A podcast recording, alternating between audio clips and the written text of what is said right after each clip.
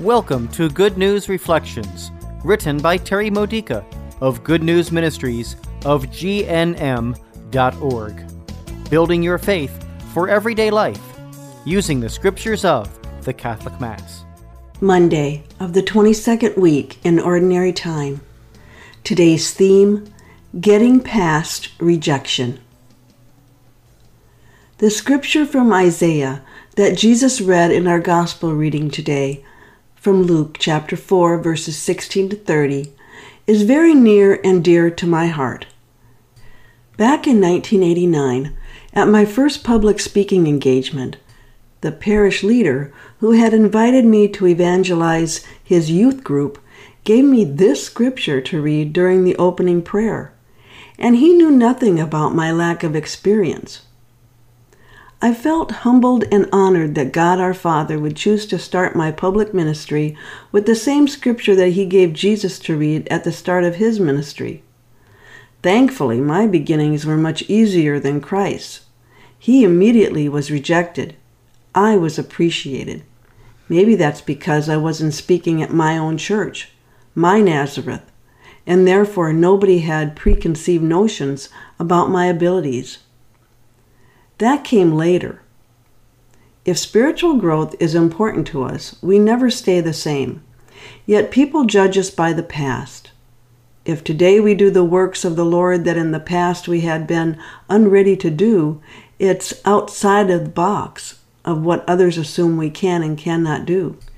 So they reject us or misunderstand us or try to handle us the way we no longer need to be handled. What did Jesus do about this problem? He walked away from it. He never tried to force the Nazarenes to accept him as the Messiah. Certainly he was saddened by their rejection, but he moved on. He went to places where doors of opportunity opened for him, where he was free to share what he could give, where his gifts and talents could shine. In other words, where he could make a difference because hearts were responsive to him. If it's the people in your home who are rejecting you, God's not going to ask you to shirk your responsibilities and leave them. But it is necessary that you find a place, a community, a prayer group, or a circle of friends where you are free to be whom the Lord knows you to be. There are others who believe the way you do, who share the same faith, and who appreciate the gifts and talents and wisdom you can offer. We should not fear rejection. We should expect it and walk right through it, just like Jesus did. If we run away because it hurts, we go backwards or off in the wrong direction, away from God's plans.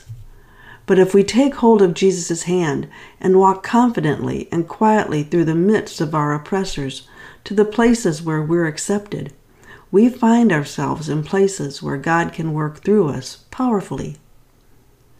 No one can thwart what God wants to do through you to make a difference in the world. What seems like a roadblock becomes merely a stepping stone to a new opportunity to serve the Lord with your unique and valuable gifts, talents, and wisdom.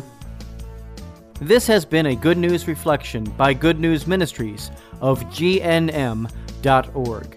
For more faith builders or to learn more about this ministry, come visit our website. You'll find Good News Reflections available by email and text message, online retreats, prayer resources, and lots more to help you know the Father's love and grow closer to Christ and be filled with the Holy Spirit. Visit G N M dot org today.